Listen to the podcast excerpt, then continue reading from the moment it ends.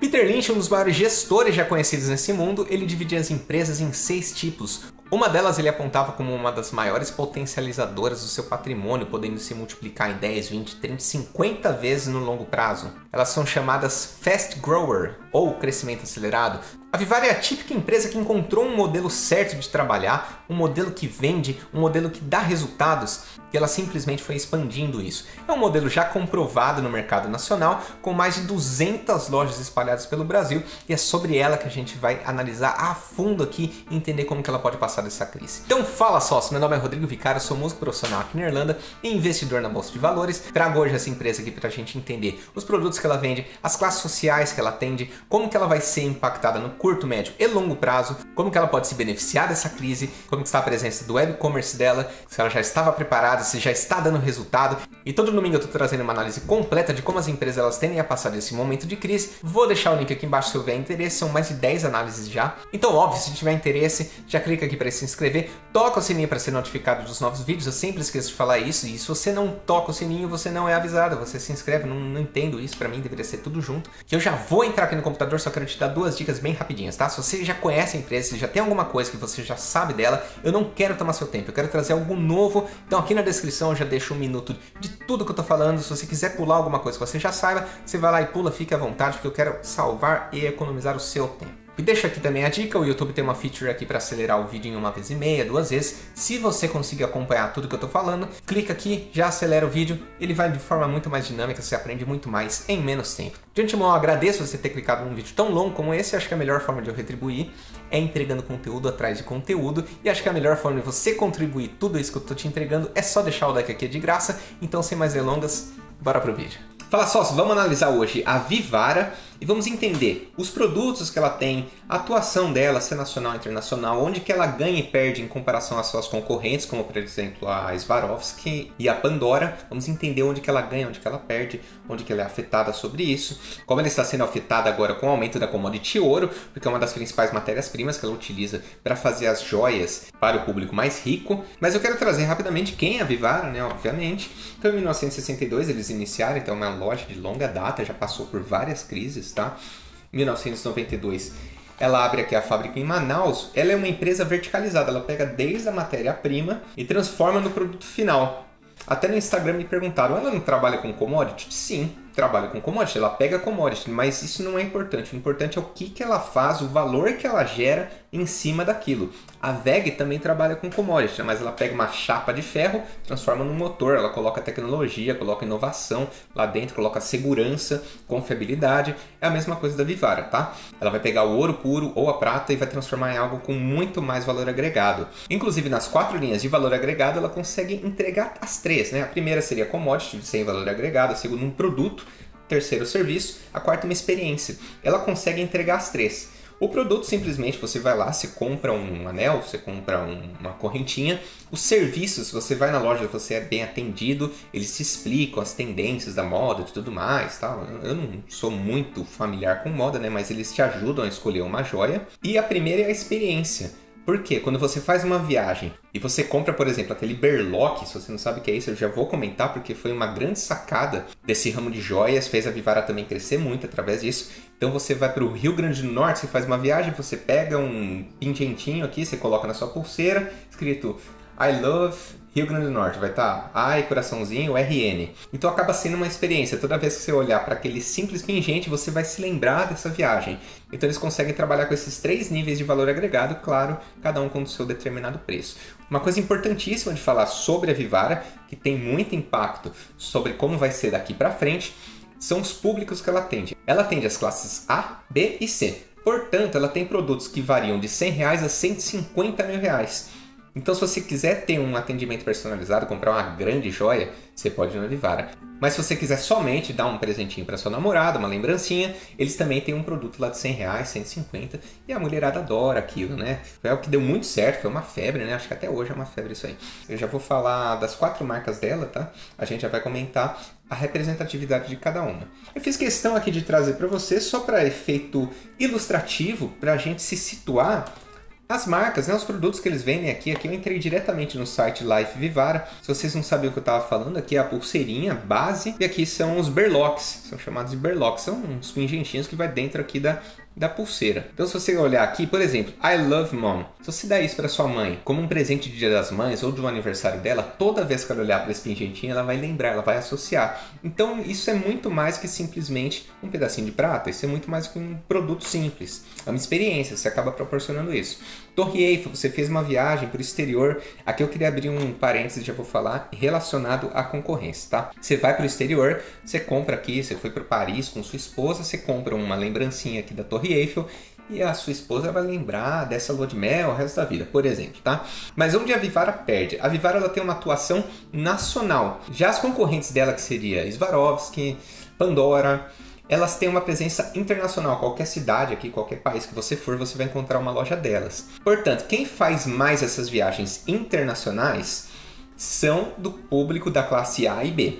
Quando eles fazem a viagem internacional e não encontram Vivara, é óbvio que se você tem essa mania, esse hábito de comprar esses pingentinhos, você vai acabar comprando de outras marcas. Porque é a experiência, você tá lá, no calor da emoção, você vai comprar lá. Portanto, por não ter essa presença internacional, ela perde um pouco sim para essas concorrentes. Eu fiz questão, inclusive, de olhar, foi muito engraçado, uma experiência bem bacana, que eu olhei alguns vídeos de youtubers é aquelas teenagers, tal, tudo animadas, elas têm uma exposição muito legal falando do comparativo entre Pandora e Vivara. E assim, a Vivara está muito bem posicionada, tá? Apesar de ser uma empresa nacional, ela está muito bem posicionada nesse ramo de joias. As pessoas falam muito bem dos produtos dela. Os comparativos, inclusive, eles foram muito iguais, foram muito páreos. Continuando aqui, voltando aqui, em 2012 é onde começa a ficar interessante, né? Que eles lançam o e-commerce. Diferente vestuário, você não precisa estar na loja para fazer uma compra. Você pode ir lá, entrar no online, ver o pingentinho, gostei, vai lá, compra, eles entregam tal, e a gente vai ver que eles estão muito bem posicionados com isso.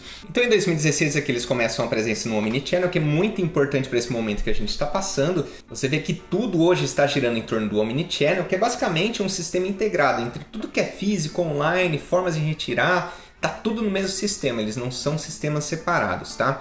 Então quando a gente fala de varejo de uma maneira geral, você vê os vídeos que eu gravei da Arezzo, Renner, Grendene, Via Varejo, Centauro, você vai entender que todas elas possuem uma certa particularidade referente ao Omnichannel.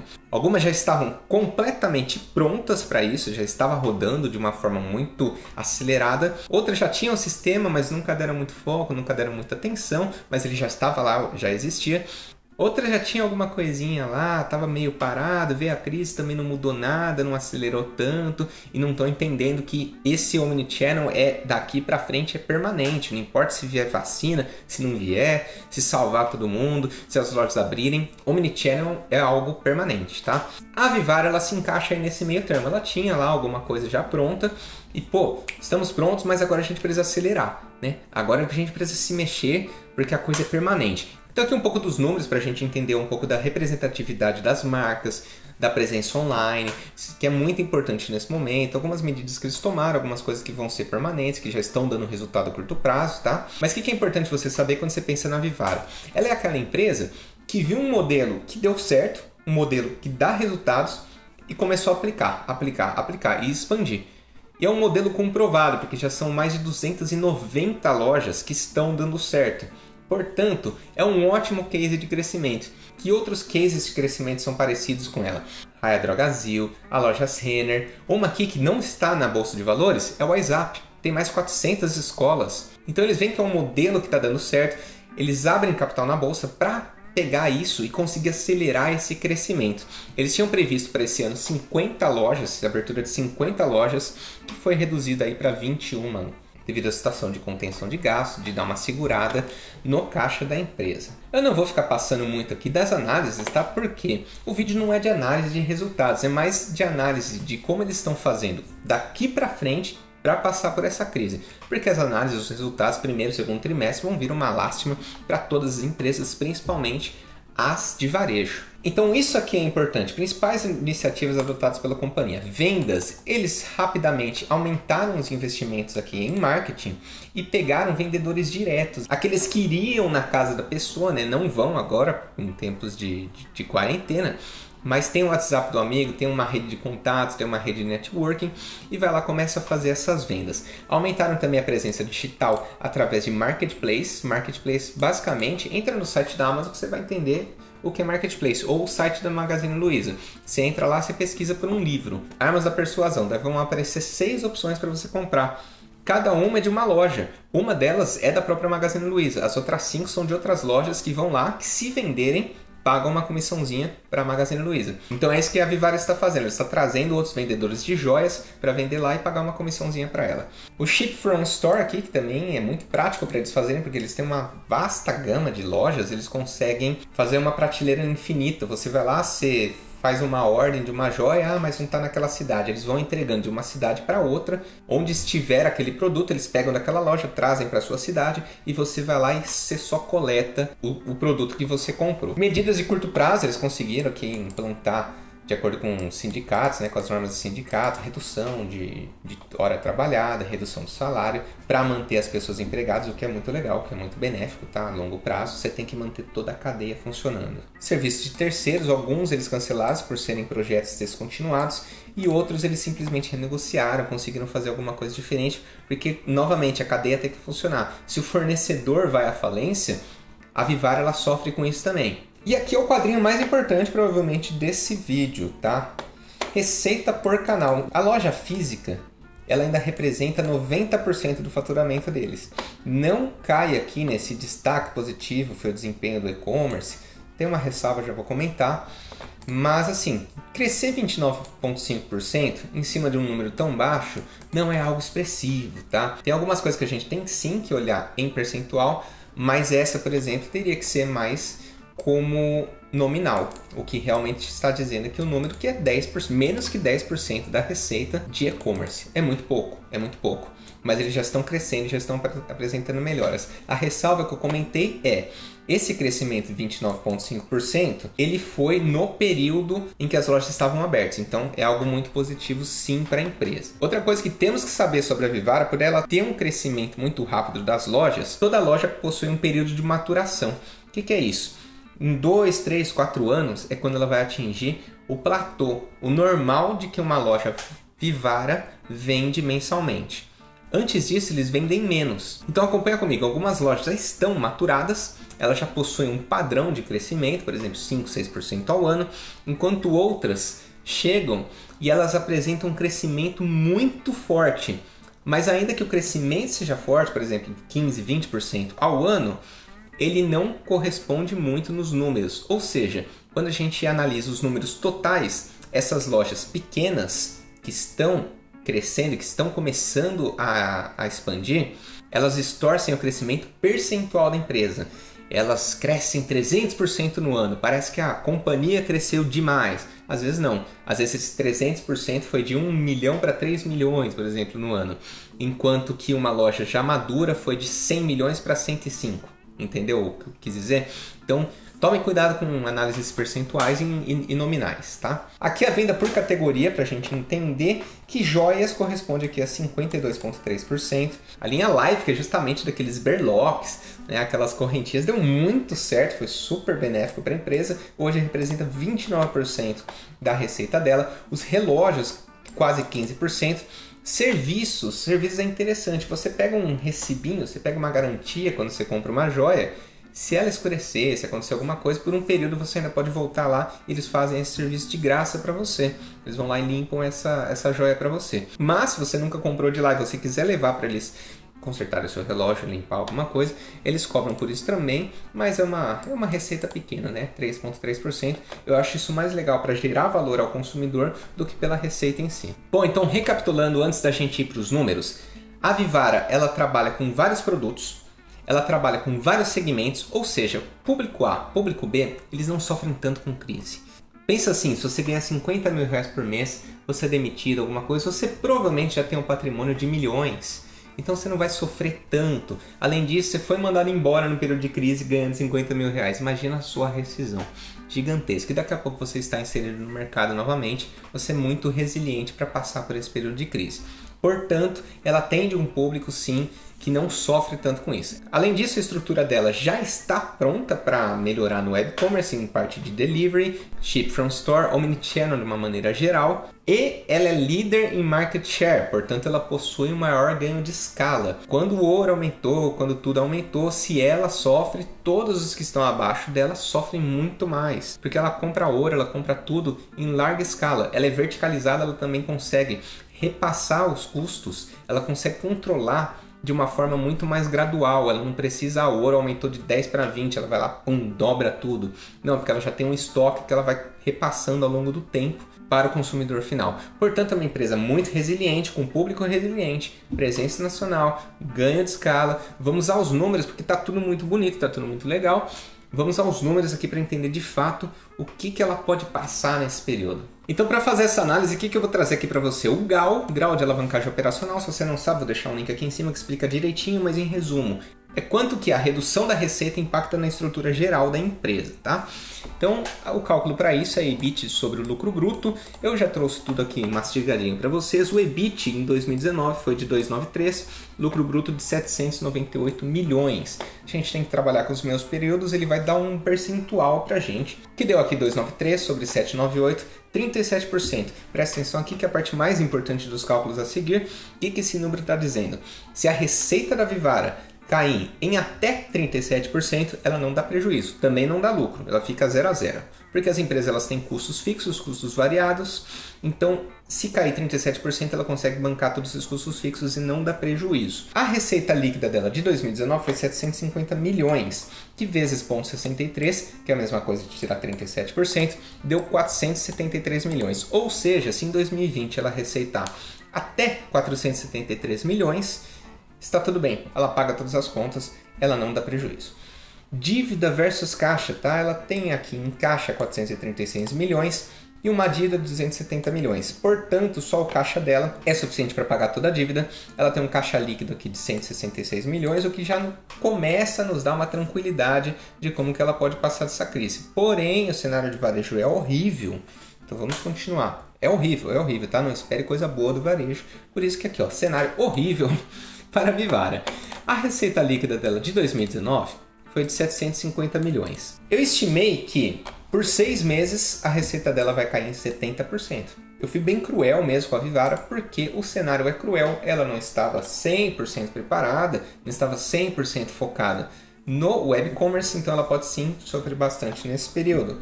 Então, por seis meses vai cair aqui 70% da receita dela, o que corresponde a uma queda de receita em 262 milhões. Pelos outros seis meses, os shoppings já estão abertos. A experiência no shopping ela não está boa, tá? Ela não está boa. Permita abrir um parênteses aqui. Eu até gravei um vídeo no Instagram comentando sobre isso. Eu, eu moro aqui na Irlanda. Os shoppings já abriram aqui. Já está quase que tudo de volta ao normal. Os comércios já estão abrindo novamente. Porém, eu precisava comprar um carregador, um carregador de celular, simples assim. Tinha uma fila quilométrica de seis pessoas. Por que quilométrica? Espaçada. Tinha uma limitação da quantidade de pessoas que poderiam estar dentro da loja para efetuarem as compras. Então eles controlavam tanto a entrada quanto a saída. E para comprar um simples carregador, isso me tomou 35 minutos. E sério, eu só comprei porque eu precisava muito. Se eu tivesse a chance, eu comprava online. Muito mais fácil, mas eu precisava para aquele momento. Portanto, não pense que é só abrir o comércio, é só abrir os shoppings que, que vai estar tá tudo bem. É, a experiência está chata, a experiência está ruim de você ir no mercado, ter que levar luva, colo colocar o pano, álcool gel, tal, tá cara também para eles manterem essa estrutura. Para muitos não está compensando, tá? Então por isso que abriu tudo, tal, beleza, ainda vai ter aqui uma queda de 40%. Isso é estimado, tá? Mas para a gente ter uma ideia de como que ela pode passar, isso daria aqui uma redução na receita de 150 milhões. Perda total da receita, então, em 412 milhões. Em números, o faturamento de 2020 seria de 338 milhões. O GAL, grau de alavancagem operacional, nos diz que até 473 milhões a Vivara não daria prejuízo. Porém, 473 é menor do que 338, portanto, ela tende sim em 2020 dar prejuízo. Não se surpreenda se isso acontecer, porém ela tem várias formas de conseguir algo diferente nesse período para sobreviver, tá? Porque as empresas agora elas têm que sobreviver. É isso que elas têm que fazer, principalmente as líderes de mercado. Pensando no longo prazo, elas tendem a sair muito mais fortes dessa crise. Comento disso nesse vídeo aqui em cima. E o que, que ela pode de fato fazer? Ela pode fazer um follow-on, emitir novas ações no mercado. Eles têm 60% na mão deles, eles podem abrir, por exemplo, 5% para o mercado, capitalizar a empresa, injetar dinheiro para dentro do caixa da empresa e sobreviver a essa crise. Eles podem emitir debêntures, eles podem pedir empréstimos ao banco, eles têm um bom nome, eles estão no novo mercado, eles têm caixa também para dar uma segurada nessa crise, eles podem jogar a dívida lá para frente, utilizar todo o caixa deles se for preciso. Então eles têm credibilidade no mercado, eles têm um bom nome no mercado e eles têm tempo aí para se adaptar ao web commerce. Então, o que, que você tem que analisar na Vivar pelos próximos releases? Não é resultado, porque o resultado vai vir uma porcaria, vai vir uma lástima, não espere coisa boa mas veja como que está sendo a evolução do resultado no web commerce, porque eles têm que pensar daqui para frente, eles têm que ser permanente, senão aí sim eles podem ter problemas no futuro. Mas com o planejamento de longo prazo que eles estão tendo, eu acredito que não tenha que eles consigam rapidamente se adaptar, virar essa chave, vender muito e voltar a gerar muito valor ao acionista. Só se esse vídeo teve valor para você, deixa eu curtir aqui, não esquece, porque isso ajuda o YouTube a entender que é um conteúdo de relevância e entregar para mais gente que tem interesse nesse tipo de conteúdo. Muito obrigado pelo seu tempo e atenção disposta. Meu nome é Rodrigo Vicário do canal Fala Sócio. A gente se vê no próximo vídeo.